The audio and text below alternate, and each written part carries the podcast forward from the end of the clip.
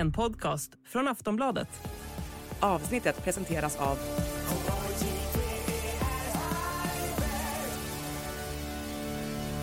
Stödlinjen.se, åldersgräns 18 år. Hej och välkommen till Höjd beredskap, en podd från Aftonbladet Ledare. Idag pratar vi om Ukraina. Har Ukraina kört fast på slagfältet? Och vad händer om Ryssland har framgångar? Vad ska väst göra i det läget? Och så lite om det civila försvaret. Nästa vecka kommer Försvarsberedningens nästa rapport om det civila försvaret och utvecklingen i Sverige. Eh, så välkommen! Vår beredskap är god.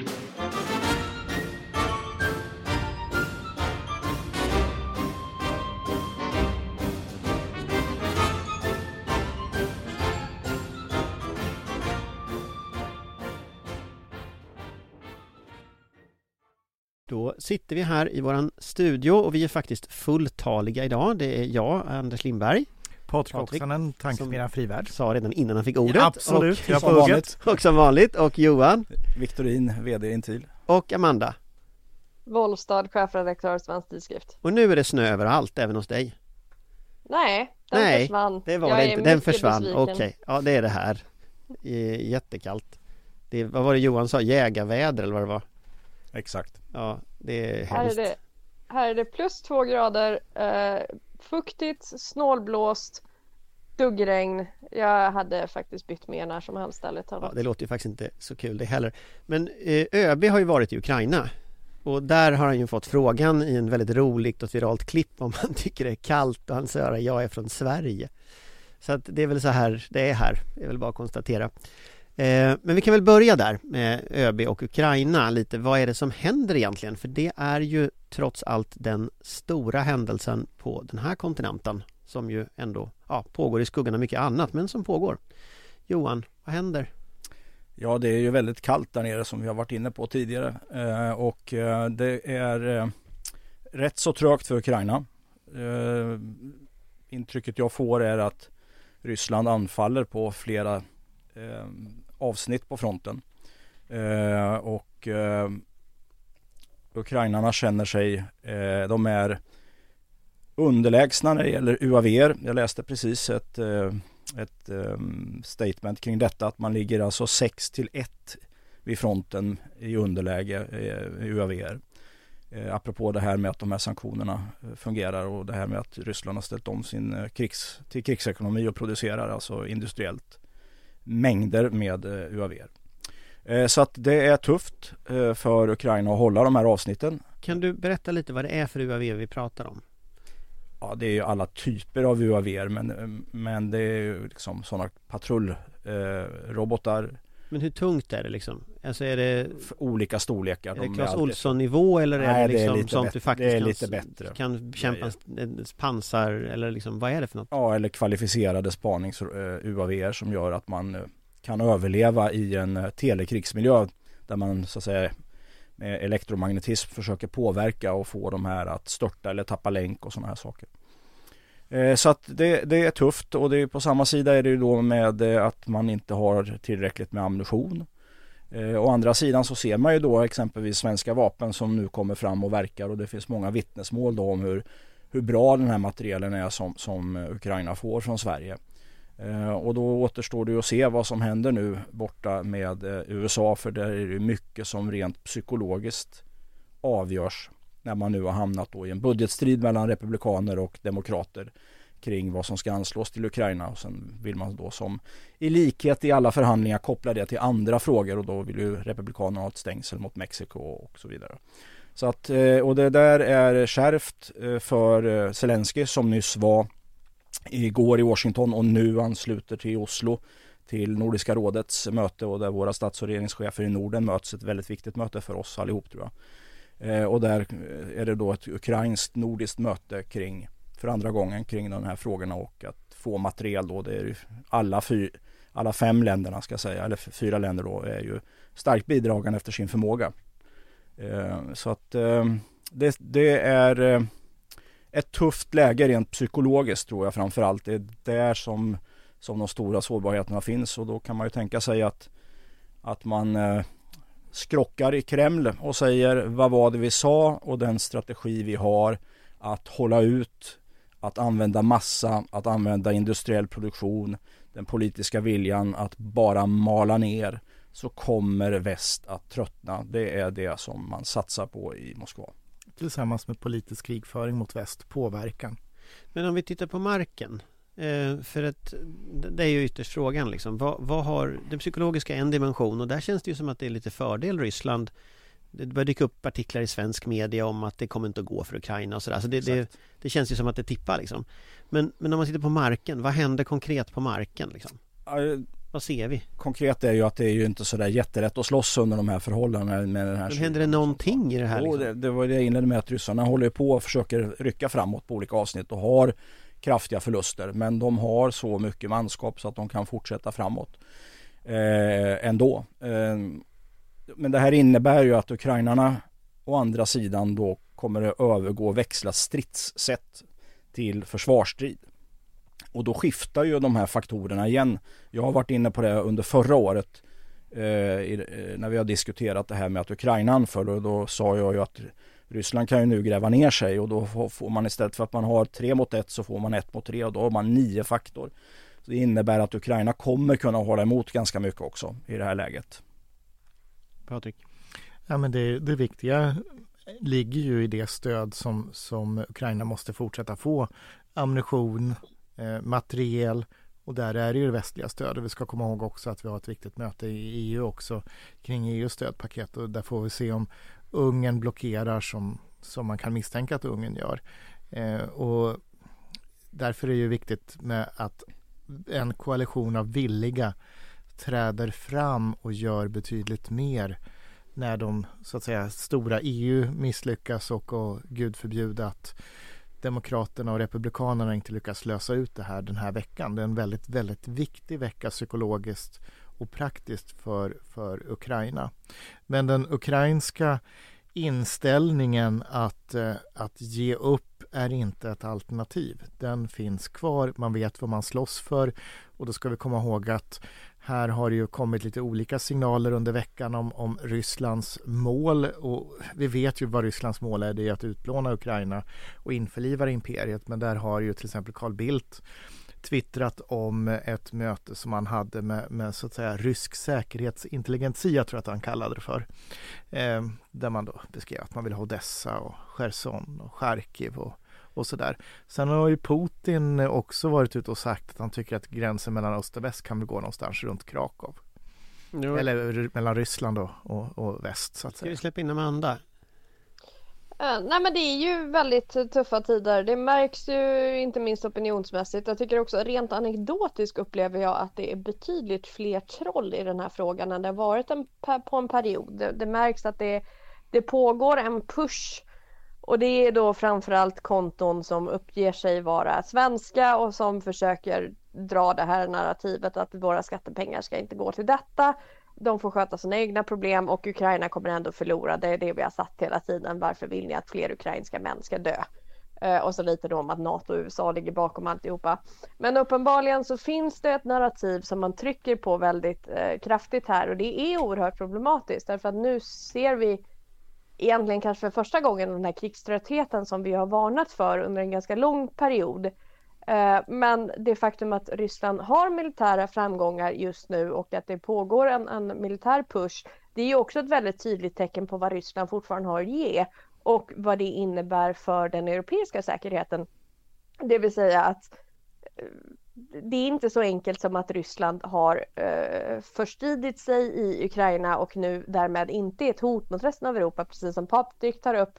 Eh, det narrativet man själv har spridit de senaste dagarna, veckorna, om vi släpper Ukraina för att blidka ryssarna, då kommer vi ha ett enormt mycket större problem inom ganska kort tid. Jag tror att väldigt många bedömare som trycker på en sådan lösning gravt underskattar både Rysslands större geopolitiska mål men också deras förmåga att ställa om och bygga upp sin försvarsmakt och utgöra ett direkt säkerhetspolitiskt hot mot resten av Europa. Men, om man tar det vidare, för att jag, jag, jag har samma anekdotiska erfarenhet som du har av trollmängden. Att det är väldigt tydligt också det skedde ett skifte för någon månad sedan, en och en halv månad sedan så skedde ett så att säga trollskifte i hur trollen agerade. De är fler men de är också mycket mer aggressiva. Det finns en jag ska säga, de, de, det, känns som att de har bättre självförtroende trollen och det där är intressant för att många av dem är naturligtvis elektroniska konstruktioner, de finns ju inte. Men den som har programmerat det här har, känner medvind. Och, och jag får ju ganska mycket argument av typen från vänster att liksom det var ingen folkomröstning om NATO, det här är odemokratiskt, man kan börja ta tillbaka den här typen, alltså det, det kommer den typen av retorik invävt med Ukraina kommer att förlora. Och det där är intressant för det tyder på att man ändå gjort någon form av analys av vad är det man ska försöka påverka, var ska man trycka in en kil. Eh, så att jag har samma anekdotiska erfarenhet som du har. Sen vet jag inte var det kommer ifrån riktigt men det är någonting händer. Det, det tycker jag är helt uppenbart när man tittar på, på det här nätet. Men sen funderar jag på det här som, som, var, som Johan sa med, med Carl Bildt. Jag vet inte riktigt vad det är för intelli säkerhetspolitisk intelligens han är ute och festar med där men, men, men det, det, som, det som jag tycker är frågeställningen i den, i, i den förklaring som han har det är ju frågan, och den börjar komma på bordet nu Finns det en annan lösning än att Ukraina vinner som skulle teoretiskt sett vara acceptabel? Och så har det ju inte varit hittills. Men det känns som att liksom det underströmmen just nu är att det börjar bubbla upp lite överallt. Så. Jag vet inte vad ni tänker om det. Patrik viftar och hoppar på stolen här. Nej, nej. Du, ju... du känner intelligensien. Nu, nu, nu, nu, nu blir det lite förvirrande här för mm. lyssnarna för att det var ju jag som sa det och inte Johan. Och nyss var det Johan som viftade och pekade mot mig för att peka på att det var ju jag som sa det och inte Johan. Eh, så, så du ska väl rikta den där frågan till Johan egentligen? Okej, det var det du hoppade för. Ja, då riktar jag Johan. Som vad? Nu hänger inte ens jag med. Nej, Patrik inte lätt. Det var Patrik som tog upp ämnet så Patrik ska svara på frågan. Nu. Jaha, ja. Eh, nej men det är ju, det är ju Carl Bildt som har, har, Ja, fast du sa Johan. Ja, ja det här, det här stackars lyssnare. Eh, ja, men det som, snart, Carl Bildt, det som Carl Bildt twittrade det var ju, han beskrev det som säkerhets jag tror att det var använde ordet säkerhetsintelligentia eller någonting sånt. Exakt vilka han träffade i Dubai det har han ju inte berättat så det kan vi bara spekulera men då skulle jag ju gissa på att det är, är personer som är nära Kreml men som inte är direkt i så att säga säkerhetsstrukturerna utan de kringliggande säkerhetskontrollerade typ tankesmedjor eller, eller ja, den, den miljön så att säga. Jag vet inte Johan, har du någon mer kvalificerad gissning? Eh, nej, det har jag inte. Jag noterar bara att det verkar vara en tummelplats när man har klimat och miljömöte. Det indikerar väl att det också intresserar väldigt mycket eh, just underrättelsetjänster, även klimatmöte. Ja, men om man tittar på det, vilket narrativ som man försöker sätta, för jag tänker mig att här, här, här snurrar ju narrativ. Och där är ju det narrativet som kommer nu är ju liksom kommer väst att kunna acceptera en annan lösning än att Ukraina vinner? Alltså det, det är ju det som de vill testa nu. Det är därför de säger det till Bildt och det är därför de liksom Det är därför det kommer upp från olika håll liksom så. Finns den risken? Ja den risken finns ju om eh, vi inte klarar av att hålla i stödet till Ukraina då kommer det som en följd. Så att den risken är ju reell. Mm. Och det är därför det stödet är så viktigt och det vet ju ryssarna också och det är därför de står och trycker på den här punkten. Generellt sett kan man väl säga att vi i väst och i Europa framförallt har haft en ja, sedvanlig eh, post kalla kriget långsam och vänta och se beslutsprocess. Eh, där vi inte har backat upp det här tillräckligt. Sen kan vi väl säga att Sverige är över genomsnittet, absolut. Men det finns att göra mycket mer. Det bor 500 miljoner människor i EU. En betydande ekonomisk makt med mera. Ja, det, det är ju som så. Europa, EU skulle ju kunna lösa det här. Om vi vill och vågar. Amanda? Nej men jag är enig. Det, det, det måste hållas uppe trycket helt enkelt. Eh, och man måste och kanske framförallt efter eh, höstens eh, fokusförflyttning som för all del är förståelig. Men, men Ukraina har ju glömts bort eh, mycket i både den säkerhetspolitiska och den geopolitiska diskussionen. Eh, och man måste åter få fokus där och eh, understryka vad det är som är, står på spel. För det, det, är ju det som narrativet försöker förflyttas från. Dels naturligtvis att, att det inte är egentligen en möjlig lösning att ge upp Ukrains territorium därför att vi vet vad som sker under rysk ockuperad mark och vi vet vad som skedde redan innan den senaste invasionen i eh, Donbass och Donetsk och det är inget rimligt alternativ att utsätta civilbefolkningen för detta under någon slags längre period. Men också att det faktiskt är mycket, mycket större och den, den delen av narrativet tycker jag har tappats bort. Att detta är ett säkerhetshot även för oss eh, och att Ryssland nu har ytterligare ryska framgångar eh, tyder ju bara på, är ju bara ett ytterligare exempel på detta. Ryssland är inte ute ur gamet i 10-15 år när de behöver bygga upp sin försvarsmakt utan de är ett hot här och nu. De är ett direkt hot mot oss ehm, på många olika nivåer, både genom olika typer av hybridoperationer. Vi har ju pratat mycket om undervattenskablar och sådana saker där det ju sker saker hela tiden. Eh, men också ett, ett, ett, större militärt hot mot uh, våra grannar i öster och mot oss. Uh, och det narrativet måste vi få tillbaka på dagordningen, att Ukraina försvarar Europa.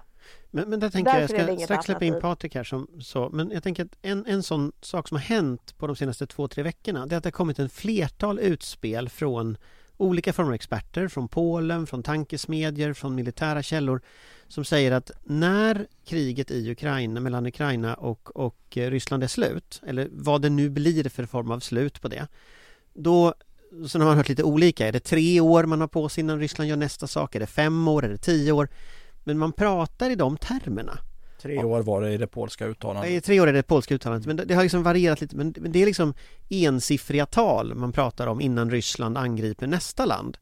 Och är vi då i en situation när till exempel Donald Trump har vunnit i USA, han kanske har börjat flumma runt lite om artikel 5 då kommer Ryssland att testa NATOs hållfasthet eller NATOs beslutsförmåga och då kommer man att testa det i Estland, kanske mot Rumänien, alltså det kommer att hända saker. Eh, I det scenariot som vi, vi, vi ser nu, tre år, fem år, tio år, vi pratar om det, då blir ju Sverige indraget. Absolut. Så att det, det, då är liksom frågan Oavsett om vi är medlemmar i NATO Ja, oavsett om vi är med i NATO eller inte så blir vi ju med indragna. Så länge det är vid Östersjön så är det så. Ja. I Rumänien inte men, men Östersjön, ja.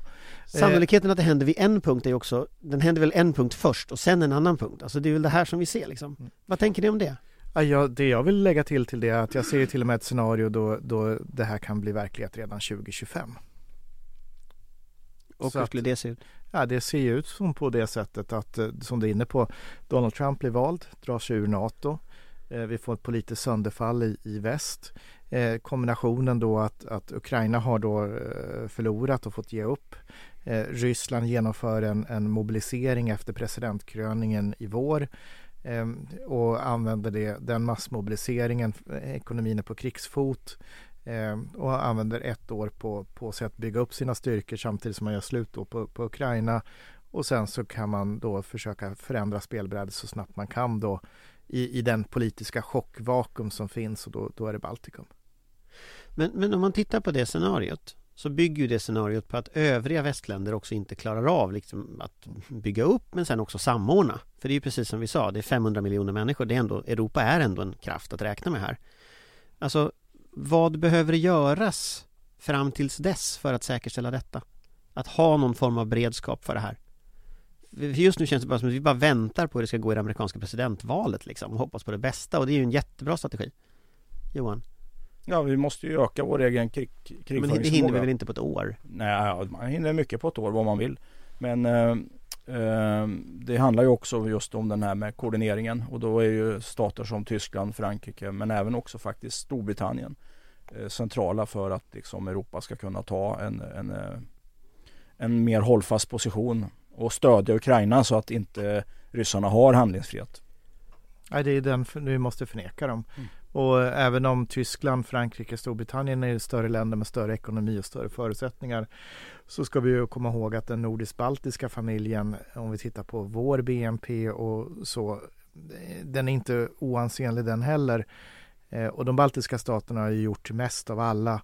Men, men de nordiska länderna kan ju göra betydligt mer. Vi har gjort mycket men, men vi kan göra betydligt mer för att se till att det här riktigt usla scenariot som jag målar upp inte blir verklighet. Men så det första svaret på ditt usla scenario det är håll ryssarna upptagna i Ukraina? Se till att Ukraina kan vinna. Ja, återställa eh, Ukraina, Ukraina kommer att slåss till, till, till det bittra slutet. Eh, om det innebär att vi kommer att få se lång tid, om, om, om fronten skulle kollapsa och väst inte stödjer, då kommer vi att få se grillakrig. Vi ska komma ihåg att det tog ryssarna fram till 1953 att besegra litauerna. Skogsbröderna. Skogsbröderna. När andra världskriget tog slut så tog det inte slut i Baltikum utan skogsbröderna då, den, den litauiska eh, då, frihetsrörelsen, den kontrollerade stora delar av landet och skogsbröderna fanns ju också framförallt i Estland, mer begränsat då i, i Lettland. Eh, och det lyckades alltså Sovjetunionen få kontroll på först 1953. Sen hann man göra massa andra saker i Europa då. Det var ju kuppen i Prag 48 och så vidare. Och så Men det är ju ett ganska otäckt scenario med tanke på att det slutade i 40 år av Sovjetockupation liksom. Så att, Ja. det, det, så att, men, men, men jag tänker liksom, jag bara försöker borra i liksom handlingsvägar här. Koordinering, hålla Ryssland upptagen i Ukraina. Vi har en annan viktig faktor också. Det är ju att det blir ett regeringsskifte i Polen. Eller har blivit ett regeringsskifte i Polen. Eh, och eh, där har ju den nya premiärministern annonserat att han eh, tänker liksom lösa exempelvis gränskonflikten då som finns. Eller gränskonflikt med strejkande polska lastbilschaufförer. Det är kopplat till polsk jordbrukspolitik och så vidare. Eh, så att det blir en win-win lösning för Polen och Ukraina i det här fallet. Så att Polen kommer ju vara, och Polen eftersom vi startade där egentligen med de här tre åren som den eh, chefen för BBN då, som den ryska eh, fel, den polska säkerhetsbyrån som är någon slags överorgan över, över deras tjänster. Då borde det rimligen ligga i polackernas intresse att se till att Ukraina också vinner. Där kan vi också säga en annan sak. Eh, vi ska strax byta ämne till NATO tänker jag. Men en sak som jag tycker är ganska intressant och det är att Polen har ju trots den här ganska obehagliga regeringen de hade faktiskt seglat upp som någon som tar hotet från Ryssland på allvar. Och nu med liksom en demokratisk regering i Polen så blir det intressant att se här liksom hur man kan samordna, hur man kan samverka, hur man ser på det. Men Polen verkar ju i mina ögon vara de enda som tar det här på riktigt allvar, liksom, förutom de baltiska staterna och Finland. Men av liksom riktigt stora länder. Ja, det är apropå det här vad man kan göra på ett år. Polackerna håller ju på och liksom köper upp hela marknaden och då finns det ju intressanta saker att titta på. Exempelvis hur mycket man köper från Sydkorea. Och då blir det ju spännande att se att Sydkorea kan producera så otroligt mycket vapen fast det inte är ett sådär jätteenormt land. Eh, och det finns alltså en möjlighet för oss också att öka vår vapenproduktion och det borde vi göra i, igår. Ja, alltså vi borde ha ett mål om att eh, Norden, Baltikum skulle, om vi tittar på vår produktionskapacitet idag, så borde vi sätta upp ett mål om att minst, minst femdubbla, helst tiodubbla det eh, så fort det bara är möjligt. Mm. Och sen Mm. avstå en del då till Ukraina och sen behålla resten. Ja. Om vi går vidare, eh, för det här är vi komma tillbaka till tyvärr, eh, även, om, även om det är vi hoppas att Patriks skräckscenariot skräck eh, ändå går att förebygga så börjar det ju vara en, tyvärr en tänkbar realitet och det är bara att se på opinionsmätningen i USA vad som händer där. Ja, och det viktigaste att så. understryka är att vi kan förebygga det. Vi måste förstå att det här är risken som kommer om vi inte klarar av att göra det. Men om vi, om vi övergår lite kort då, eh, så jag vill bara väldigt kort Amanda, om vi tänker liksom vår värld och NATO nu. Eh, vi sa här i försnacket att det finns inte så mycket att säga, så. men det finns lite att säga. Vad, vad Ja, det- händer? Det, det är mer av, av samma, eller hurry up and wait som det heter i vissa sammanhang. Eh, där ju både eh, ungerska parlamentet har meddelat att de trots allt inte tar upp frågan innan jul eh, utan att det kommer att ske eh, efter och då återsamlas de först i februari. Sen finns det ju naturligtvis möjligheter att återkalla parlamentet utöver ordinarie mötestider och de har ju tidigare sagt att de inte kommer vara sist att godkänna Sverige så att eh, det, den möjligheten finns väl även om det hade varit trevligt om de hade skärpt sig och fått det här gjort nu. Eh, och Turkiet har också de sagt att eh, de troligen inte kommer ta upp beslutet i parlamentet eh, förrän efter nyår. Eh, så det är ungefär eh, samma fördröjningstaktik som vi har sett eh, under hela tiden. Eh, vi har också haft, om det var eh, den talmannen för, eh, nej förlåt, ordförande i utrikesutskottet i eh, Turkiet har också varit ute och konstaterat att eh, USA inte ska använda frågan om Sveriges NATO-ansökan som villkor för förhandlingarna om att sälja F16 till Turkiet. Vilket ju är lite ironiskt med tanke på att det är Turkiet som har gjort detta till en förhandlingsfråga under hela perioden. Eh, det lilla positiva man kan säga är väl att det är fruktansvärt dålig stämning i NATO. Vi har fått eh, rapporter från det senaste mötet i Bryssel att det är inte bara Sverige som är lite less på det här nu och det har varit nästan mobbningsliknande stämning gentemot de ungerska och turkiska företrädarna. Så att vi har i alla fall... Så tråkigt. rest... ja, jag tycker hemskt synd om dem. Eh, så vi har åtminstone de övriga medlemmarnas stöd. Man är medveten om att detta är ett problem. Det är oerhört pinsamt för NATO ska vi också inse och eh, eh, oerhört problematiskt för alliansens trovärdighet i de här frågorna och i sin open door policy. Men ja, det är ungefär, läget har inte förändrats jättemycket sedan vi pratade om detta för två veckor sedan, tyvärr. Men, men, för att ta en lång historia kort. Några av oss gissade på 2022, sen gissade någon på 2023, Johan gissade på 2024. Står du fast vid din bedömning Johan? Är vi medlemmar nästa år? Ja, 50-50 eh, skulle jag säga. Eh, bästa fönstret är andra kvartalet nästa år när lokalvalen i Turkiet är över. Um, inför Washington-toppmötet. Och inför Washington-toppmötet då man ska fira NATOs 75 år. Jag vill haka på lite grann som eh, det som Amanda pratade om att det här är ju, jag vill verkligen understryka att det här är ju också ett angrepp på NATO. Att eh, just eh, underminera sammanhållningen i NATO, sänka trovärdigheten. Eh, så att det är, är ett stor huvudverk för den här organisationen. Eh, som man måste överkomma och övervinna och då får man se till att pressa på eh, Turkiet och Ungern och det utgår jag från att den amerikanska administrationen kommer göra riktigt ordentligt eh, efter lokalvalen och fram till sommaren. Och så får vi se hur långt det bär kopplat till presidentvalet men också vad händer på slagfältet i Ukraina? Hur är ställningarna då? Därför att om Erdogan ser att Ryssland går framåt då är det inte så säkert att han vill skriva på i alla fall, även om, eller ja, se till att det blir påskrivet ska jag säga. Eh, för att eh, då måste han ta in det i sina kalkyler och de politiska mål som han vill nå. Och man har höjt det inrikespolitiska priset i Turkiet med det här utspelet som, som Amanda nämnde. Eh, men också liksom sådana här emotionella saker som eh, vi skriver inte på så länge det finns PKK-flaggor eh, och så vidare och så vidare. Eh, så att det, det, det finns en, en, eh, en mycket större puckel att, eh, att hantera här.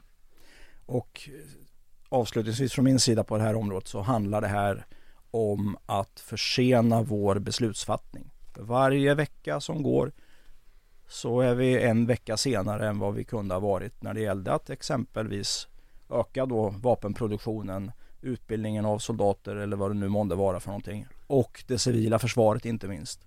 Vi har ju också villkorat, eller den diskussionen som, som förs i Sverige om om att ge flygvapen till Ukraina är ju i praktiken lite villkorad också av frågan om NATO-medlemskap. Så du skjuter ju också upp reella militära insatser för Ukraina på mm. det sättet. Sen vet man inte om det blir ändå men liksom Det är ju mycket som är on hold mm. för, för det.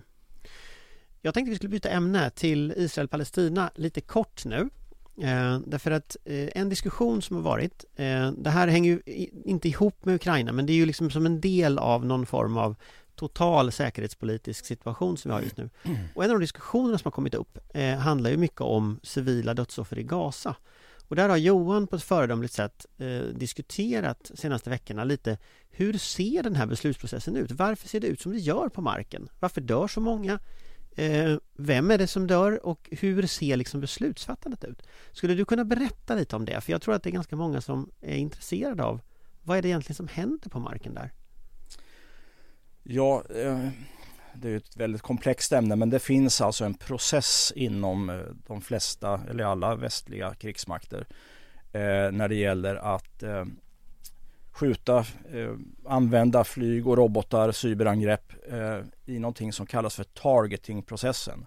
Och det är då att välja och prioritera de mål man ska slå emot för att uppnå sina militära mål i den operation man håller på med. Och då exemplifierade jag på Twitter med hur det skulle kunna se ut eh, när eh, Israel gör en sån targetingprocess mot då i det här fallet eh, norra Gaza där det finns då ett, eh, ett brigadhögkvarter för Hamas eh, som då leder och koordinerar styrkor och då är det ett, ett sånt högkvarter är då per definition ett militärt objekt. Men problematiskt här nu är att det finns då i närheten av en skola exempelvis. Och då tittar man över på vad är det vi vill uppnå för någonting och man sitter i de olika stridskrafterna och eh, tar fram olika mållistor och sen så väger man av dem och det här arbetet pågår alltså dygnet runt med vissa dygns eller timmar som man liksom gör olika saker per dygn. Eh, väger man samman det till en prioriterad lista som gäller alla styrkor. För samtidigt parallellt med detta så sitter man och gör två andra så att säga, sidoprocesser. Det ena är att man försöker titta på okay, vilka förmågor har vi som skulle kunna anfalla det här brigadhögkvarteret vid den här skolan i, i, den här, i källaren som vi tror att den sitter i. Vi skulle vilja skicka kryssningsrobotar. Nej, det, de kan vi inte använda utan vi, då får vi ta bomber istället och då ska det vara den här storleken. Och sen sitter man och, och simulerar olika angrepp med den här typen av bomber som man nu tror att man ska använda 500 kilos bomber eller 250 kilos bomber med och som man har massa med data på vad det blir för skadeutfall och sådana saker och man kan penetrera eh, marken på olika sätt med två bomber först och sen kan man använda ytterligare bomber och så vidare. Och då gör man beräkningar på detta och då kommer man kanske fram till att om vi sätter eh, bomben mitt och styr in den mitt i den här eh, byggnaden då kommer den att slå ut hela det här hyreshuset eller eh, ja, hyreshuset som finns jämte den här skolan. Och eh, då kommer kanske 50 människor dö i det här och då går det över till civila. civila eh, dö i det här. Då går det över till folkrättsorganisationen som i Israels fall är helt oberoende från den militära. Utan man eh, går igenom underlagen och sen säger man då att nej men det där är inte, det är inte proportionerligt. Utan eh, vi kan liksom vi kan identifiera, det här är ett militärt mål, absolut. Det är en militär nödvändighet att slå ut det här målet. Vi kan skilja mellan eh, militära och civila mål. Men det är för stort skadeutfall. Kan vi då få, eh, kan vi ha fler bomber? Eh, kan vi flytta målpunkten? Eller kan vi ha mindre bomber rättare sagt? Kan vi flytta målpunkten? Och så bestämmer man sig för att om vi flyttar målpunkten 10 meter då kommer vi slå ut kanske huvuddelen av högkvarteret och hyreshuset kommer klara sig ganska bra.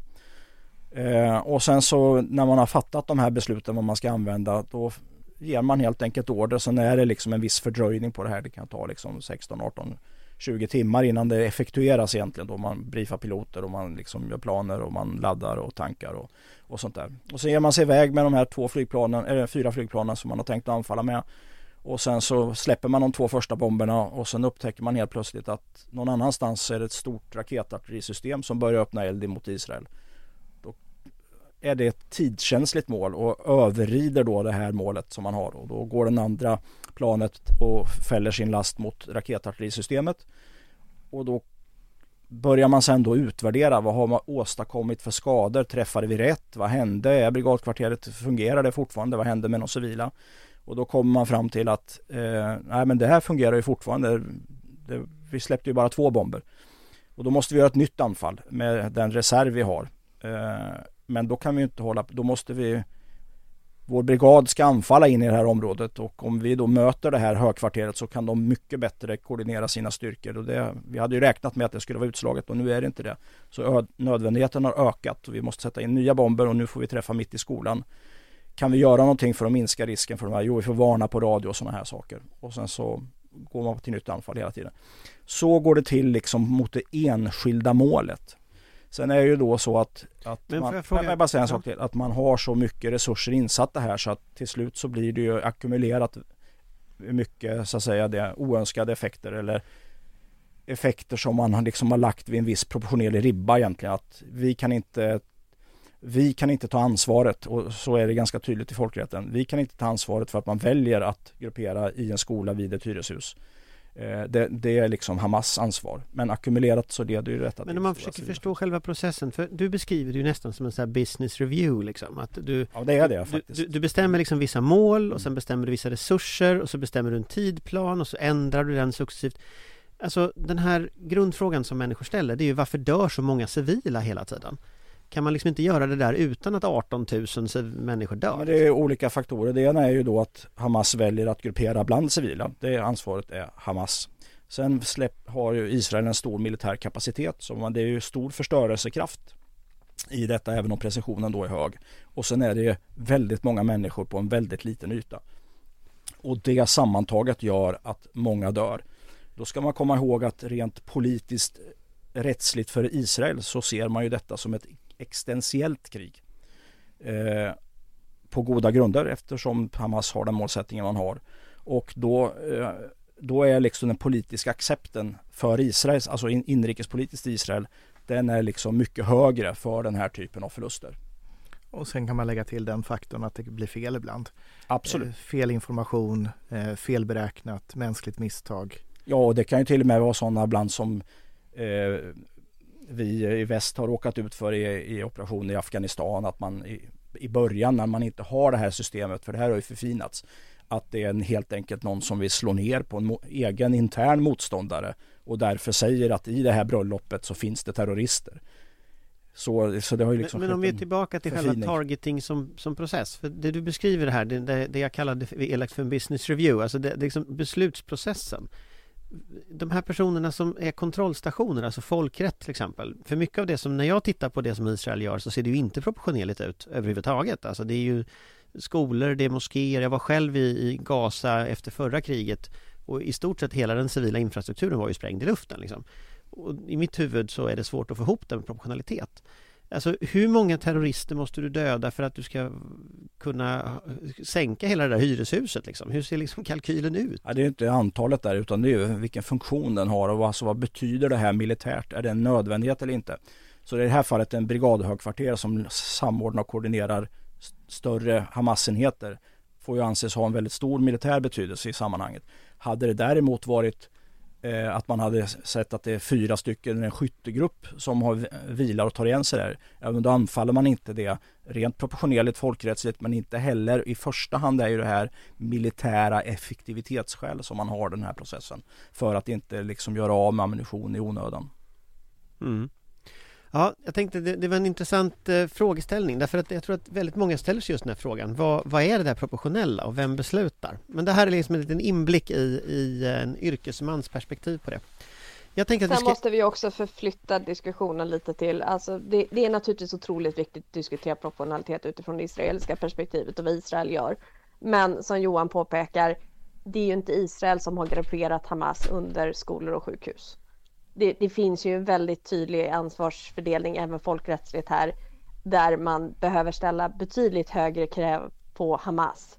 Att de ger tusan i att göra detta till legitima mål. Mm, ja och nej, alltså det, det är ju fortfarande så att proportionaliteten måste ju gälla. Och om jag tittar på, som när jag var där förra vändan, alltså när man har satt in så här markförband i, i skolor och sådana där eh, ställen, sjukhus och allt vad det var Alltså det är klart att, att jag tror att vi har en annan syn på vad som skulle vara proportionellt än vad Israel har. Eh, och det, den skiljer sig åt och, och, och jag tror att jag tror att för, för en svensk publik så är det väldigt svårt att förstå många av liksom de analyserna. och just att man tittar på så här mängden barn som dör just nu så är det klart att det är inte proportionellt och där kan jag vara lite glad att regeringen faktiskt röstade för en vapenvila nu då igår. Så att nu är ju hela svenska folket överens om, om det där. Det där har ju varit en fråga så. Eh, sen kanske inte ska fastna i liksom detaljerna i det där. Eh, det, sen ska så. vi också vara tydliga med att det är en väldig skillnad. Egentligen, det beror ju också vad man lägger i proportionalitetsbegreppet. Där det moraliska proportionalitetsbegreppet ju kan skilja sig från vad som är proportionerligt enligt folkrättens definition. Eh, och det, det är en fruktansvärd situation på Gaza och folk ska inte dö på det här viset. Men det, det, är olika saker, man kan diskutera, saker kan vara hemska och ändå folkrättsligt korrekta och tvärtom. Och det är också viktigt att ha med sig i den här diskussionen. Ja, det, det visar ju bara intensiteten i, i, i den här diskussionspunkten eh, även hos oss när vi då från början, här, eh, från, när vi från början sa att ja, men, ja, det här kanske vi inte ska ta upp så mycket idag för det skymmer ju punkterna från det, från det viktiga som, som är Ukraina. Eh, så, men, men vi, tar upp det i alla fall. Och så kommer vi igång på det här sättet. Ja, vi får jag, och, och jag, jag har bara två korta saker jag vill då säga, så okay, bidra mer till det här. Byta ja, jag förstår det, jag märkte det, jag märkte det. Men, men det är ju i, i den här FN-resolutionen som, som eh, röstades igenom och som regeringen också röstade ja till så var det ju viktigt att ordet humanitär vapenvila kom in. Eh, det gjorde en skillnad. Det var en, en mycket, så, det, så det var viktigt. Det var viktigt, men den centrala skillnaden här och den tror jag eh, är central också i, i som för, för, för svensk liksom, politisk räkning, alltså vad vi, vad vi tycker. Det är också att den, det som är gisslan ska släppas fritt. Så att, så att det finns också en, en direkt koppling till Hamas eh, tagande av israelisk gisslan och att gisslan måste släppas fri. Ja. Så, så, så det är klart att, att det finns ju fler aspekter i, i den här situationen men det är klart att bombningarna av ett så här litet område kan inte fortsätta. Och det, där är, tycker jag det är viktigt att Sverige tar ställning och tog ställning också. Ja, och den andra saken jag tänkte säga med risk för att det nu tar fart igen det är ju då att bara konstatera så här att det ligger ju i Hamas intresse att det blir en massa palestinska civila offer. Jag ska inte, jag ska inte gå in på det mer för jag tänker byta ämne. Eh, så, eh, vad heter terroristgrupper har ju intressen som inte alltid eh, lirar med övriga världen så. Men jag tänker byta ämne till det civila försvaret. Därför att på tisdag så kommer nämligen försvarsberedningen med sin nästa rapport om det civila försvaret och den vet Patrik allt om. Jag vet inte allt om den men det är ju lite grann julklapp för de totalförsvarsintresserade. Och då ska vi komma ihåg att den, eh, det här är ju den andra rapporten som den här försvarsberedningen gör. Den första, den säkerhetspolitiska rapporten, den kom i somras, heter Allvarstid som berättar om läget i världen och vad man kan förvänta sig och sen dess har det ju inte gått bättre. Det kan vi bara kort konstatera. Eh, och den här rapporten den handlar ju om den civila Den var ju till exempel innan Israel-Hamas. Ja, till exempel. Till exempel. Eh, och den här, den här rapporten handlar ju om den civila delen av totalförsvaret. Den senaste slutrapporten och, och den militära delen den kommer ju i vår och så ska det här leda till en regeringsproposition och sen klubbas av riksdagen eh, senare då under, under nästa år då mot slutet av året och så ska det träda i kraft första januari eh, är tanken. Och eh, det som eh, den här rapporten eh, som man kan notera för den här rapporten är ju tycker jag tre saker. Eh, det första är att vi hade ju en en rapport om, om den civila delen av totalförsvaret 2015. Då var ju den försvarsberedning som Björn von Sydow var ordförande för och då sa han ju att Sverige står inför de största samhällsreformerna på, på eh, årtionden när vi nu ska bygga upp totalförsvaret. Sen hände det ju inte så mycket. Eh, det hände nästan ingenting. Det hände en pandemi. Ja, men det har ingenting med totalförsvaret att göra. Eh, och Nej, det hände. Det, det visade ju att systemet överhuvudtaget inte pallade en pandemi. Jo, jo det, det visade ju behoven på ett, på ett en, en, en brutalt eh, sätt. Eh, men, men, och nu finns det en bunt utredningar men vi, vi är fortfarande på, på en låg nivå så att det här blir ju intressant att se hur stark kommer man vara i skrivningarna nu och hur amper kommer man att vara från försvarsberedningen. Eh, den andra biten eh, också att notera i det här är ju att eh, ekonomi kommer ju vara en faktor. Här har ju MSB varit ute med en tripp, trapp, trull variant under hösten en rapport där man har då pekat på vad får man eh, om man lägger 10, 15, 20 miljarder per år i, i insatser. Tummen, pekfingret, höftat, grovt räknat. Vilket illustrerar bara de stora behoven och eh, eh, sen har det ju också kommit in i debatten eh, kring NATO-medlemskap och behovet av öst-västliga kommunikationsriktningar samt också Inlandsbanans strategiska betydelse. Så att det kommer ju en massa infrastruktur som blir ihopkopplat med totalförsvar på ett annat sätt i, i det.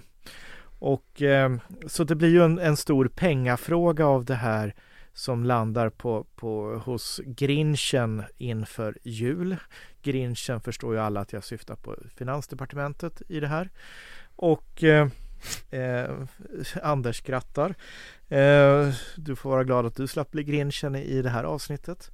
Och eh, den, den tredje saken är ju att det ska bli intressant att se vad försvarsberedningen landar i när det gäller organisation av den civila delen av totalförsvaret och hur man ska göra. Ska man gå tillbaka till hur vi gjorde det förut när vi hade totalförsvar? Eh, det vill säga ha ett mer renodlat räddningsverk och en en myndighet som, som leder eh, det civila försvaret eh, planeringsmässigt och, och, som också håller ihop de delar som har att göra med prioriteringar, fördelningar, transporter och så vidare. Eller, eller ska MSB försöka kombinera eh, då så att säga krisberedskapssystemet och totalförsvarssystemet. Så det är väl de sakerna att hålla ögonen på.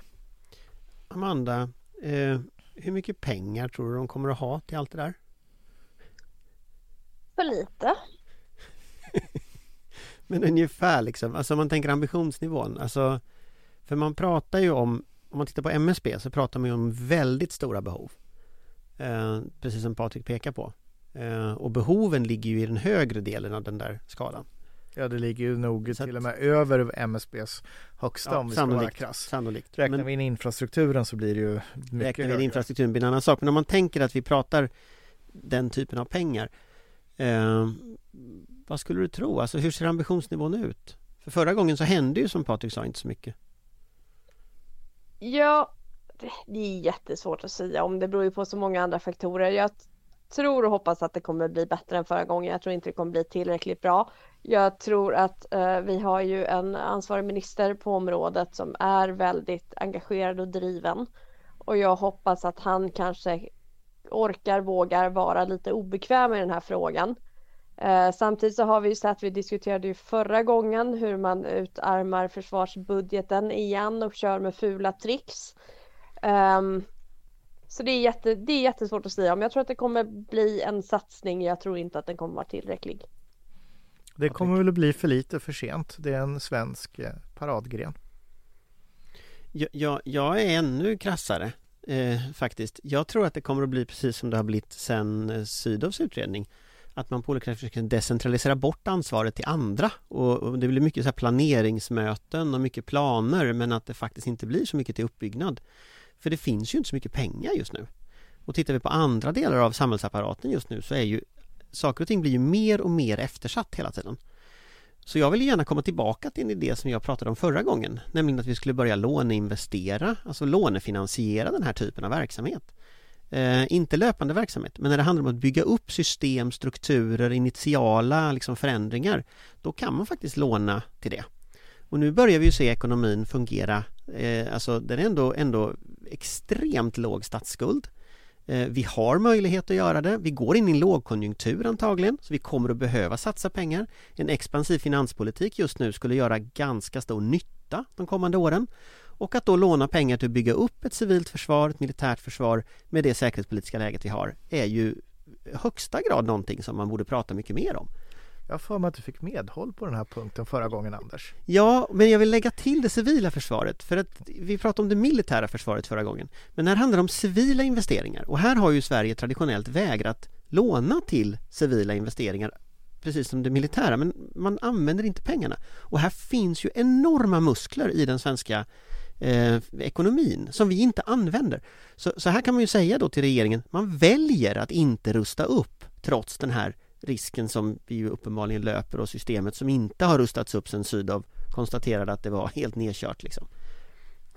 Ja, det är bara, jag tycker bara en viktig poäng att göra för det finns faktiskt en lösning på detta. Det finns en lösning eh, och den lösningen behöver regeringen fatta beslut om omedelbart, inte vänta.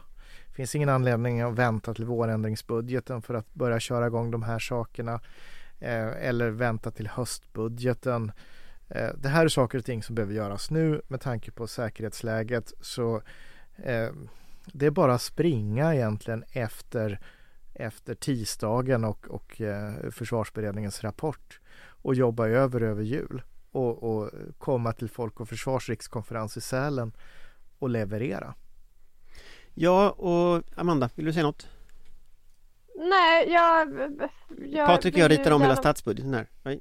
Ja, jag vill ju gärna vara lite försiktig med statsfinanserna men som jag sa förra gången, är det någonting vi ska låna till så är det ju detta. Och det behövs aktiva åtgärder, det behövs aktiva åtgärder. Well, det behövs aktiva åtgärder för 5-10 år sedan men det är ju bättre att börja nu än senare. Och vår plan är att nästa vecka så återkommer vi, men det säger sista veckan innan jul. Och sen så är ju Folk och Försvars rikskonferens den 7 till 9 januari nästa år. Vi kommer prata mer om det nästa gång eh, och då kommer vi också vara efter att Försvarsberedningens rapport har pre- presenterats. Ja, då får vi lite svar kanske på det vi funderar på så får vi se vad, vad den innehåller. Ja, precis. Så ses nästa vecka. Hej hej! Tack hej! Tack, hej!